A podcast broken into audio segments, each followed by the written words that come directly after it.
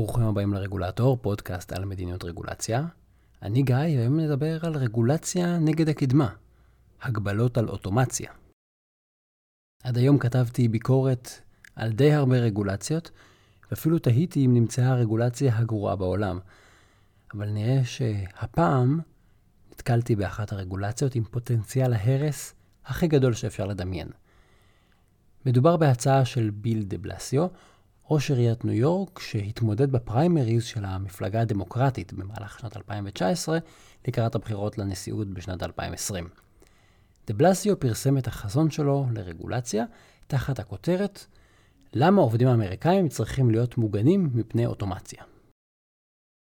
כולנו מסכימים שהטכנולוגיה מסייעת לנו לחסוך עבודה ולשפר את איכות החיים. ככה יצאנו מהמערה, ככה בנינו בתים יותר טובים, עברנו לשימוש בחשמל, ניקינו את המים, וכמובן, כשחוסכים עבודה גם צריך פחות עובדים. אוטומציה יכולה להיות בכל מיני מקומות.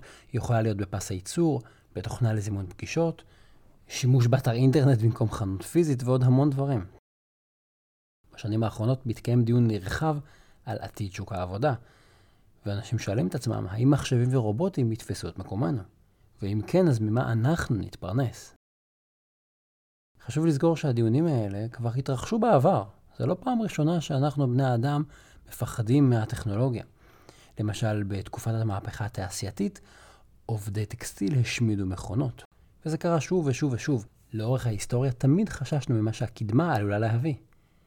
אבל בפועל, הטכנולוגיה הביאה בעיות מסוימות, אבל היא לא הביאה להבטלה המונית. אני לא טוען שמה שהיה הוא שיהיה, אבל הפחד והלחץ הם לא נקודת פתיחה טובה לדיון, ואפשר לראות שבעבר פחדנו מדברים חדשים, כי חדש זה מפחיד, והתבדינו. אז מה התוכנית של דה בלסיו? דה בלסיו הגה תוכנית למלחמה באוטומציה.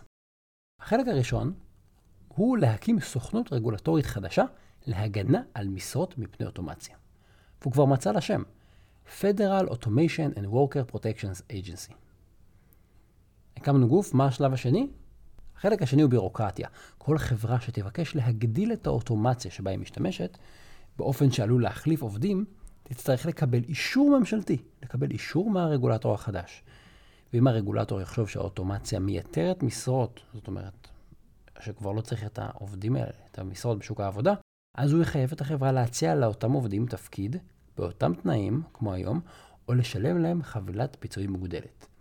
זאת אומרת, אם אני מפטר עובד סתם, אז הוא מקבל פיצוי X, אבל אם אני מפטר אותו בגלל אוטומציה, מקבל נגיד 2X. החלק השלישי הוא מס רובוטים, רובוט טקס. המס הזה יוטל על חברות גדולות שמאמצות אוטומציה, אבל לא מציעות מספיק משרות חלופיות. האמת שזה לא ממש מס, זה יותר קנס. הגובה שלו יהיה השכר של כל המשרות שבוטלו בגלל האוטומציה, במכפלות למשך חמש שנים. השתדלתי לתאר את ההצעה של דה בלסיו בצורה הכי עניינית שאפשר, אבל צריך לומר שהיא ממש לא מוצאת חן בעיניי. בואו נתחיל בהשפעות הישירות. אז השפעה אחת היא אנטי-פרודוקטיביות.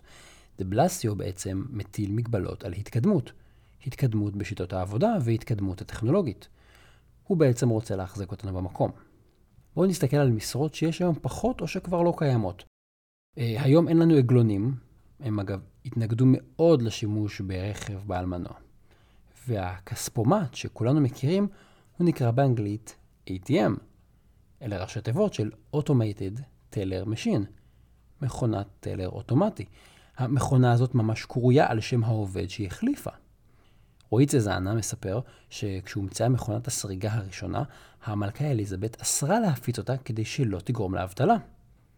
והמלכה אליזבת הייתה אישה חכמה, מסתבר, היא צדקה, המכונה באמת ייתרה הרבה עובדים, אבל בטווח הבינוני והארוך מצבם של עובדי הטקסטיל השתפר, וגם מצבו של הציבור הרחב השתפר בזכות המיכון. דה בלסיו לא רוצה שזה יקרה. הוא בונה מערכת ממשלתית שלמה שתפקידה למנוע התקדמות טכנולוגית. הוא רוצה להשאיר אותנו עם מקצועות שכבר לא נדרשים. זאת אומרת שאם דה בלאסו היה נולד לפני 100 שנה או 200 שנים, הוא היה נלחם שנמשיך להשתמש בסוסים ושנסרוג לעצמנו את הבגדים לבד. ושאלת צד, למה לייצר הגנה כל כך חזקה רק על עובדים שפוטרו בגלל אוטומציה? במה שונים פיטורים של עובד בגלל אוטומציה מפיטורים מכל סיבה אחרת? למה רק העובדים האלה מקבלים כזאת הגנה ופיצויים מוגדלים? בואו נציג את השאלה בכיוון ההפוך. למה אנחנו מקשים דווקא על חברות שרוצות להשתפר ולהתאמץ? אם כבר, בואו נקשה ונעניש במחאות כפולות חברות שלא מאמצות טכנולוגיה. הרי אנחנו רוצים לעודד שיפור ולא עמידה במקום. אז אלה ההשפעות הישירות. בעיה שנייה זה הפגיעה בעובדים. פרופסור רוברט סימנס מבית הספר למנהל עסקים ב-NYU הסביר שלעיתים קרובות אוטומציה ורובוטים לא מחליפים עובדים, אלא משלימים אותם ומשפרים את הפרודוקטיביות שלהם.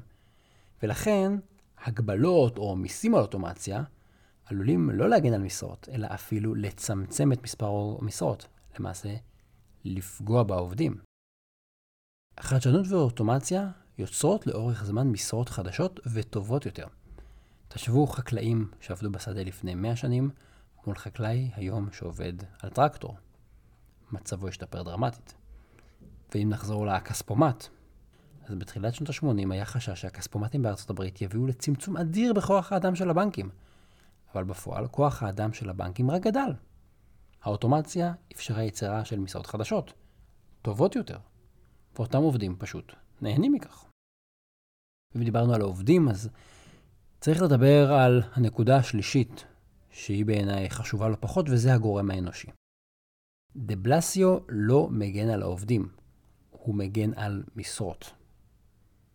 דמיינו עובד שכיום מועסק בעבודה טכנית, עבודה סזיפית, רפטטיבית, חזרתית, עבודה שמחשב או רובוט יכולים להחליף. ההצעה של דה בלסיו היא למנוע מהחברה את האוטומציה, או להכריח את החברה להעסיק את העובד למרות האוטומציה. גם אם אין לחברה משרות פנויות, הם יהיו חייבים להמשיך להעסיק אותו. דה בלסיו משמר את המשרה, אבל הוא לא באמת דואג לעובד. אם אכפת לנו מהעובד, מה זה עובד? אכפת לנו מהבן אדם. הדבר ההומני לעשות זה לשמור עליו רלוונטי, להתייחס אליו בכבוד. בואו לא נכפה על החברה להעסיק את העובד הזה כשהוא מיותר. ולא בגלל שזה פשוט מעליב, וזה אפילו משפיל להיות עובד לא רלוונטי, שמועסק בתפקיד סרק רק כי הממשלה מכריחה את החברה להחזיק אותו שם. לפני שאנחנו עובדים, אנחנו בני אדם, ובני אדם מחפשים משמעות וערך ושייכות במקום העבודה ובעבודה שהם עושים. במקום להכריח חברות להעסיק עובד עם כישורים שכבר לא נחוצים, או בתפקיד שכבר לא רלוונטי, בואו נשקיע בשוק עבודה גמיש. בואו נשקיע בהכשרה תעסוקתית לאורך כל הקריירה, כדי שעובד יוכל ללמוד ולהתפתח וימשיך להיות רלוונטי ובעל ערך. אבל דה בלסיו לא דואג לעובדים, הוא דואג למשרות. איך יראה העולם אנטי-פרודוקטיבי? מה יקרה אם דה בלסיו יצליח? קודם כל צריך לשאול איך הרגולטור יפעל. התייחסתי בעבר לזה שקשה למדוד הצלחה של רגולטור, ולכן יש נטייה לבחון רגולטור על הדברים הלא נכונים. למשל, רגולטור נבחן ונמדד בעיקר על מניעה מוחלטת של אסונות, לא על מציאה של פתרון מאוזן או הפתרון הכי טוב, אלא הפתרון הטוטאלי. אז במקרה של האוטומציה, החשש שלי זה שהרגולטור החדש הזה שמציעים להקים, הוא אה, ייענש ציבורית ותקשורתית וניהולית כל פעם שחברה תאמץ שיטת עבודה או טכנולוגיה חדשה. ולכן, התמריץ של הרגולטור הזה, זה בעצם להיות אנטי-אוטומציה. לאורך זמן המטרה שלו תהיה לחסום ולצמצם למינימום טכנולוגיה שמייעל את תהליכי העבודה. אפשר להניח שהוא יאמץ כל מיני עקרונות שגויים כדי שיעזרו לו להגיע לשם. למשל, הוא ישתמש בעקרון הזהירות המונעת, או יסביר ש-better safe than sorry, ואז הרגולטור הזה יתנהג באופן מאוד מאוד שמרני, ויתנגד לאוטומציה באופן מאוד אגרסיבי, גם כשהיא לא תפגע במשרות, הוא פשוט יהיה נגד אוטומציה. אולי אגב הרגולטור הזה יפתח זרוע פעילות נוספת, שמבוססת על תקציב ולא על רגולציה. אולי למשל הוא יעודד העסקת עובדים, הוא יחלק מענקים לחברות שיפחיתו אוטומציה קיימת, ויוכיחו שבגלל שהם גרעו טכנולוגיה, הם נאלצות להעסיק יותר עובדים. נגיד, חברות שיפסיקו להשתמש במחשבים ויעברו למכונות כתיבה. אז אני יודע שזה נשמע ביזארי, אבל זה בעצם הכיוון שדה בלאסו מכוון אליו, למין עולם הפוך כזה. אז קודם כל, זו השאלה איך הרגולטור יפעל. השאלה השנייה זה איך הרגולציה תיראה. תחשבו על הקושי בלהגדיר מה זה אוטומציה, וכמה מקום יש לפרשנות. במצב כזה אפשר להיות בטוחים שכל מיני קבוצות אינטרס יעשו לובי, כדי שהמגבלות יחולו על המתחרים ולא עליהן. ובואו נדבר על מס הרובוטים. כולם סובלים וכולם מתלוננים על הסיבוכיות של מערכת המס. אז תתכוננו לסבב נוסף, הפעם עם כל מה שאנחנו מכירים מעולם המיסים, קיזוזים, גילומים, ניכויים, כל זה יקרה עוד פעם במס הרובוטים. המס הזה הולך לייצר הרבה מאוד עבודה. לא משרות, אלא עבודה לרואי חשבון וליועצי המס. אני לא בטוח שזאת המטרה שדבלסו מכוון אליה. ועוד לא דיברנו על אתגר הפיקוח והאכיפה, כי כדי לבדוק האם אלגוריתם כפוף לרגולציה החדשה, נצטרך לבדוק האם האלגוריתם הזה, הקוד במחשב, מכיל אוטומציה. נצטרך ממש להיכנס לקוד. דיברנו על הבעייתיות של הפיקוח בהקשרים האלה בסדרת הפרקים על בינה מלאכותית. זה סיוט לכל מערך פיקוח ואכיפה ממשלתי, וזה גם יהיה גיהנום עבור חברה מפוקחת, שפתאום פקחים ממשלתיים פושטים עליה, מתיישבים על השרתים, כדי לבחון האם הקוד מהווה אוטומציה או לא. הבאתי פה דוגמאות לבעייתיות שהתוכנית הזאת עלולה לייצר, ולמה בעיניי גם המטרה וגם הביצוע שלה הם יהיו מזיקים. ולכאורה אפשר להגיד שזאת סתם אנקדוטה וזה סתם קיצוני. כי אף אחד לא ישלם לחברות כדי להפסיק להשתמש במחשבים ולעבור למכונות כתיבה, וזה לא הגיוני שנמשיך להעסיק בכוח עובדים שברור לנו שלא צריך, במקום לשחרר אותם ולתת להם לעבור למשרות אחרות. אנחנו יודעים היום שדה בלסיו לא היה המועמד הדמוקרטי לנשיאות, והוא גם לא נבחר כנשיא ארצות הברית. זה ג'ו ביידן. אבל זה לא אומר שצריך להתעלם מהרעיונות שלו, מההצעה הקיצונית הזאת. רעיונות כמו וירוסים יכולים להתפשט.